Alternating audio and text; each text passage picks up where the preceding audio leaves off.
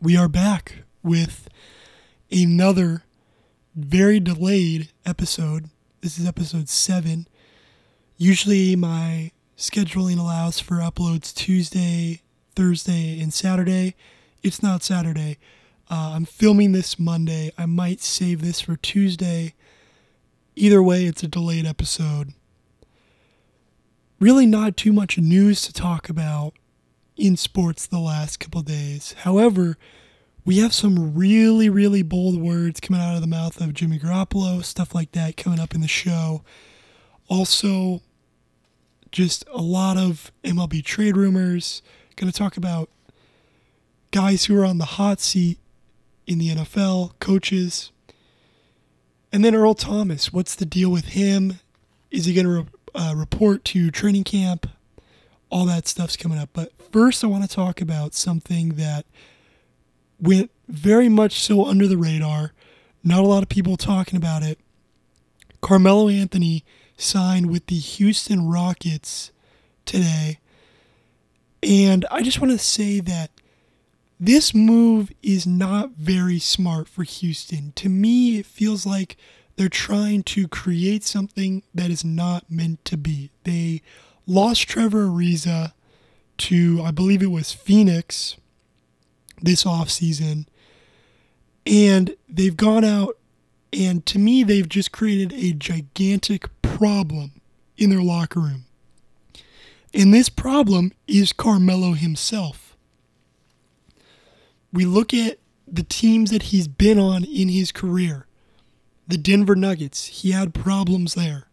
He goes to the Knicks, there was problems there. He goes to Oklahoma City, problems there. It seems like wherever Carmelo Anthony goes, there is a problem, and it's himself. Carmelo has never been a team guy. He's been about personal accolades. He doesn't care about the well being of the team.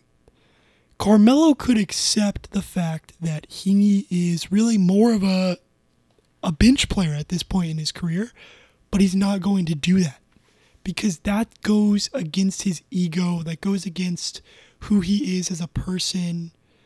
He wants to be the star. He wants to be the star on a winning team. And I'm surprised the Rockets have even given him a shot.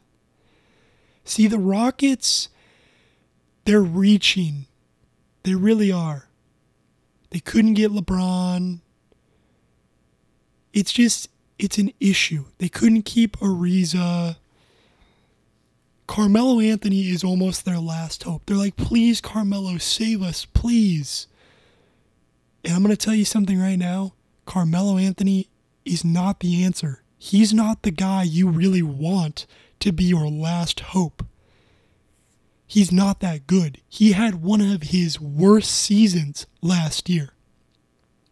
Now, could he very well have a resurgence with Chris Paul and James Harden and all the personnel on the Rockets? Of course. Of course he could. But it just seems so unlikely. And I think that the Rockets actually do not benefit from this at all. I think they've gotten worse. But in the end of the day, does it really matter what the Rockets do? Because we already know who's going to come out of the West. Right now, all the Rockets are competing for is who gets to play the, the Warriors in the Western Conference Finals. That's it. Right? One year it's OKC, one year it's Houston. You know, who's it going to be next? It's like, that's what people are playing for now in the West. Because no one, and I mean no one, is going to beat a star studded team with Steph Curry, Klay Thompson, Kevin Durant, Draymond Green, and Boogie Cousins. You're just not going to beat that team. You can try. I'd like to see you give it your best shot. It's going to take injuries. It's going to take, you know, clubhouse or, or excuse me, locker room collapses. It's going to take a lot to beat this team. I mean, we've even heard the Warriors say it. Oh, you know, Draymond and us didn't always have, you know, the best chemistry, or you know, KD and Draymond get it, got into it a couple times. Blah blah. blah. It doesn't matter. These guys could literally hate each other, and they'll still win games because they're just that good. that's it. And the Rockets right now, they're doing their best. They're reaching out. Carmelo, save us. Save what? Second place in the Western Conference standings again. It's it's unbelievable. If I was Carmelo Anthony, I would have gone to the Warriors for nothing. I would have said, "Hey, I'm old. I'll play off the bench. I'll get a ring. Why not, right? I mean, what's the point? Put your pride to the side." But see, Carmelo would never do that. Carmelo isn't he's not the type of guy to put his pride to the side and say, "Hey, you know, I want to win a ring." That's never been who Carmelo is, and that's never going to be who he is. He will never be that guy who just accepts the fact that he's not as good as he once was. And yeah, you know, he had problems in Denver. Yeah, he had problems in New York. But he could have had problems there because he was good. He's not good anymore. At this point, if you're still having problems, you are a locker room cancer and you're somebody who quite honestly probably shouldn't be on an NBA roster anymore. Plain and simple. Anyways, enough talk about Carmelo. We actually have some NHL news that's pretty exciting. So I don't know if you guys have seen the brand new Anaheim Ducks uniforms, but they are incredible. They are beautiful uniforms. These things are amazing. They brought back the vintage Mighty Duck logos. in these uniforms which is sick. They're black, they have, you know, teal, silver. If you guys have not seen the image, go check it out. Now, they only intend to have these jerseys for this year only. It's a, you know, it's like a 25th anniversary special for the Ducks, and they're going to wear them 15 times. 15 times. That is a lot of times to wear a uniform that is not your home or away. That really is in the NHL. But it's clearly the focal point. It, it serves as a throwback and an alternate for the Ducks. And it's a pretty uniform. I mean, Adidas mastered this thing. At first, when I when I first got a glance at this thing, I was like, you know, that thing's kind of ugly. I feel like they kind of overdid it. They didn't really use the vintage colors. But the more and more that I stared at this thing, the more and more beautiful it got. I mean, I was truly in love with these uniforms the minute that I saw these things. I just kind of wanted to throw that in there because if you haven't seen them yet, go give them a look. I know that's kind of free promotion to the Ducks, but seriously, those things are gorgeous. So, enough of that. I kind of want to go to the key storyline, something that's been talked about a lot on social media today. It's a little bit of a clickbait story, but Jimmy Garoppolo said it nonetheless. He was quoted in a Bleacher Report article saying he is better than Brady, and they wanted to kill each other at times. Uh, Jimmy Garoppolo and Tom Brady did. And you would think that this is a little bit shocking considering, I mean, Jimmy Garoppolo seems like such a humble young kid. Tom Brady seems like, you know, a humble beast that he is. But you hear so many mixed stories about the New England Patriots, and it kind of started last season when the 49ers signed defensive end Cassius Marsh. He played the full season. And then basically he came out with some claims saying that, oh, you know, the the 49er way is better, that the Patriots, they basically treated everyone like we were kids, like I'm not a grown man, blah, blah, blah, all this stuff. And then so it really became a topic of discussion. They would ask all these former NFL players, like, how was it? And then Danny, Danny Amendola recently commented on it, and he's like, well, you know, you feel like you're a, a, kid and Belichick's the teacher, and that's kind of the relationship a little bit. And he says it's a good and bad relationship, whatever. And then James Harrison commented on it, and he said, you know, okay, well, Pittsburgh was really loose. So it all just, it, it depends on where you come from, your perspective, right? Like for Amendola, he was in that teacher system for several years and then he escaped it and now he feels so much more free. With James Harrison, he was in that free system for so many years, but now he likes the more restrictive, tighter ship kind of law. Jimmy wasn't a fan. He didn't want to be a part of the Brady and Belichick regime. He didn't like it. There's a reason why he's coming out with these claims. He felt stuck. He felt hopeless, right? I mean, he wanted to beat Brady out. And I'm not mad at him saying he's going to be better than Brady, blah, blah, blah, whatever. Is it outlandish? Absolutely. I mean, Brady's the greatest of all time but you want your quarterback to say, I'm going to be better than the greatest of all time. If your quarterback isn't saying that, he lacks confidence. He's somebody who's not reaching high enough. I'm totally fine with Jimmy Garoppolo coming out and saying this because it proves to me he's going to be an incredible leader in the NFL. Now, as for the claims that him and Brady wanted to kill each other, that's the competitor in both of them. These are probably two of the most competitive people on a football field. Jimmy Garoppolo, he's the hungry lion. He's coming up, you know, he's the pride of the tribe. He's trying to come up, make a name for himself. He's coming after the chief. Well, Brady's the chief and he wants to hold down his land as long as possible. So the competitor in both of them, I guess, essentially makes them want to, quote, kill each other, unquote. But I just don't I, I don't take this to heart. I don't really think that Garoppolo believes he's better than Brady, whatever. It's motivation for him. He's trying to reach the top. This is what you want your quarterback to say. I think this got way too many headlines.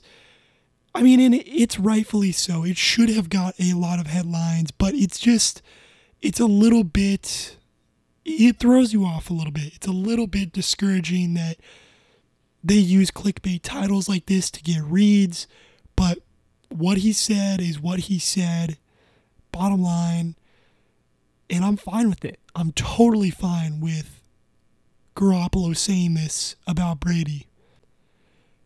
But that being said, everyone wants to see at this point now a 49ers versus Patriots match. Can we get a game 49ers versus Patriots? Why was that not on the schedule?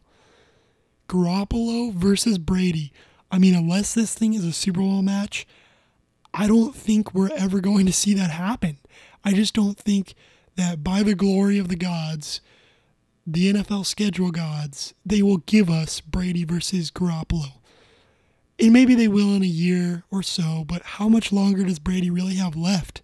I mean, he could do something tomorrow and say, hey, you know, I want to retire.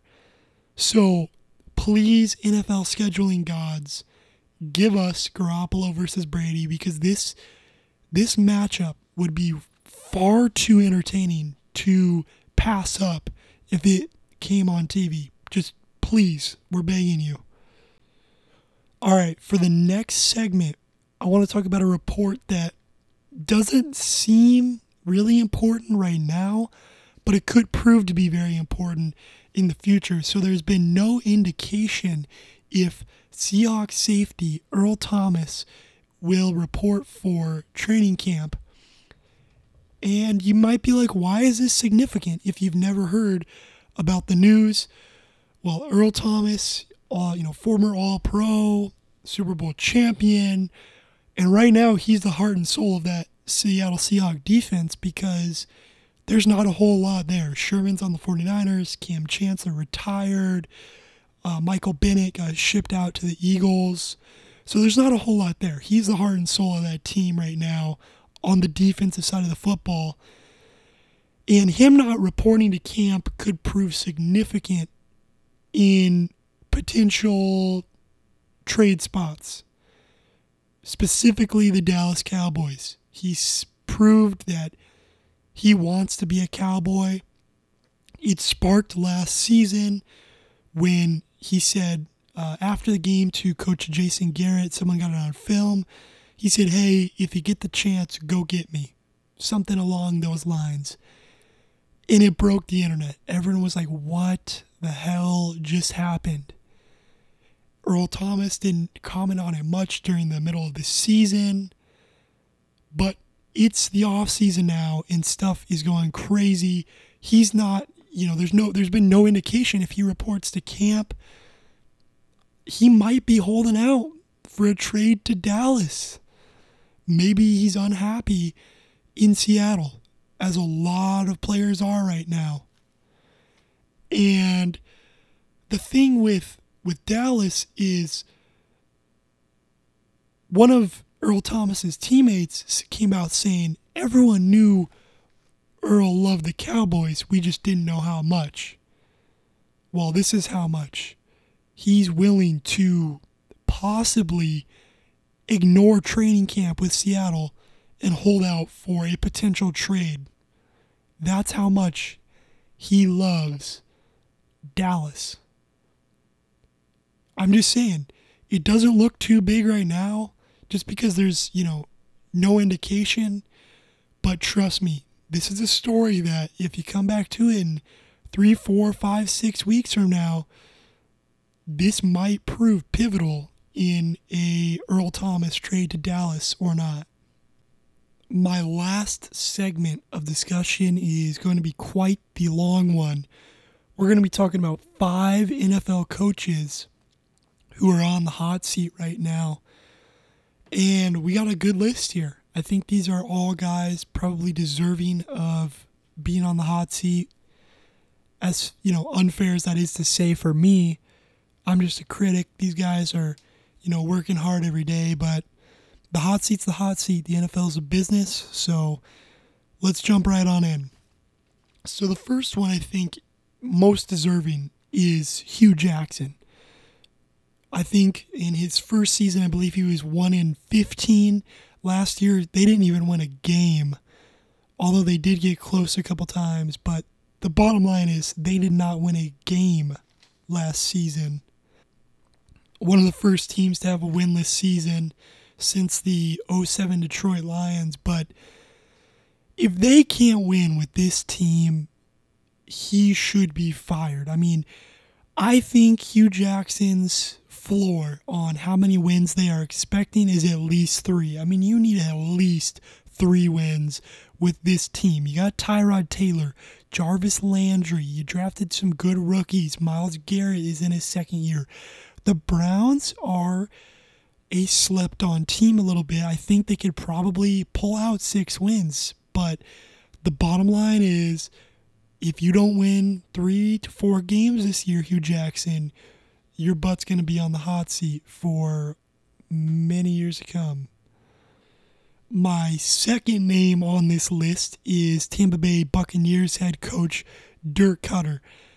And this guy, to me, is probably gone no matter what because you're missing your starting quarterback for the first three games, so that's not going to help you very much. But they have a very talented roster, but it seems as though they can't pull it together. They've got a lot of talented guys. You know, Jameis Winston isn't that bad of a quarterback. He's top half of the league, I would say. Mike Evans, he's an elite receiver. Lavonte David on defense, Gerald McCoy. It's a talented group, and it shouldn't be a group that only wins, you know, five, six, seven games. It should be a team that gets closer to nine or ten. And that's a loaded NFC South, by the way, that they're playing in. So I understand that if they lose a couple games to those teams, but Dirk Koetter, he's not been impressive in the years that he's been there. So if you're the Tampa Bay Bucks, I think it's in your best interest to part ways with this guy. I think he's probably the most likely to lose his job out of any coach I put on this list. But that being said, Hue Jackson hasn't won a whole lot of games, so I had to put Hue Jackson ahead of Dirk Koetter on this list. My third coach is Marvin Lewis. There's not much to talk about about this guy. the Cincinnati Bengals are not that good of a team. They've been stuck with the same two guys in their regime for like ever. Andy Dalton, Marvin Lewis, get rid of them both. Start fresh because these are two guys they're, that are just they're not that good. You know, Dalton is not a playoff caliber quarterback, and Marvin Lewis. We know what, what Marvin Lewis brings to the table. He's been there way too long. And last year, there was like a report that he got fired and then he was like unfired. Like, it was a weird situation. But bottom line is, he should not be coaching that team anymore. They need to go into a different direction. They need to start rebuilding their team. They need to start committing to the rebuilding phase 150%. My next two are probably shots in the dark here. I'll just say both of them right now. Number four, I put Jay Gruden, and number five, I put John Harbaugh. And these guys are both shots in the dark. But I do feel like both of them can happen. I think it's reasonable. Look, John Harbaugh and his Ravens have underperformed the last two or three years. Joe Flacco's not too good. I would give Lamar Jackson the reins if Flacco, if the if the wheels fell off of Flacco. But I could see John Harbaugh not doing that, and that's the reason why I think he could go. Also, I don't think Lamar Jackson necessarily fits John Harbaugh's system. That offensive system, it just, I don't think it suits Lamar Jackson. So I think if they got a more offensive minded head coach, then I think that the Ravens would be better off. Also, I think the end of the Flacco and Harbaugh regime would be in the best interest of the Ravens. So I think that this one is it's again, it's a shot in the dark, but it's one that could happen absolutely. Now, my final one, the Jon Gruden pick, or excuse me, the Jay Gruden pick. Jon Gruden, totally safe. He will not get fired in his first year. Jay Gruden of the Washington Redskins. He's been there, I think, at this point, like five seasons now, maybe four, maybe even more than that. I don't really know. But he let Kirk Cousins walk, and I know it's not really his fault, but it's part of his fault, I guess you could say. You could place the blame on him a little bit. Jordan Reed doesn't stay healthy. Alex Smith is good. He'll win games, but how many is going to be the question. Is Derrius Guice a three down back? There's just a lot of question marks surrounding the Washington Redskins as a team, and it might be in Washington's best interest to move on at the end of the season or maybe even in the middle. Now, Alex Smith should protect Jay Gruden from that. I think Alex Smith is actually a little bit better than Kirk Cousins, in my opinion.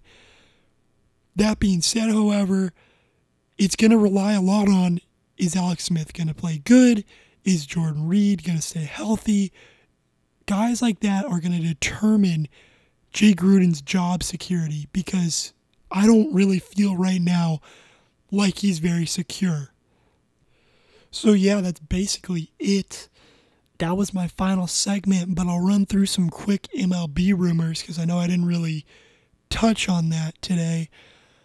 The Mets price for DeGrom seems to be very high. Carlos Martinez has been opened up on the market a little bit. I think that's more of a bluff, but if they get a great offer, I think the Cardinals would take it. There's been a lot of rumors on if the Nationals should trade Harper now or just hold on to him. The Rockies are going to be scouting the Orioles, Kevin Gausman, and Dylan Bundy. There's a lot of teams in on Zach Britton. Astros still seem to be the, the main suitor. However, Diamondbacks are pushing hard. That's pretty much it. Thank you guys for watching. I want to say this is episode 7. If this is episode 7, cool, I nailed it. If not, I apologize. But thank you all so much for listening. I appreciate it. Write me a review, leave me a five star rating. It helps the channel a lot. Thank you so, so much, and enjoy the rest of your guys' day. Later.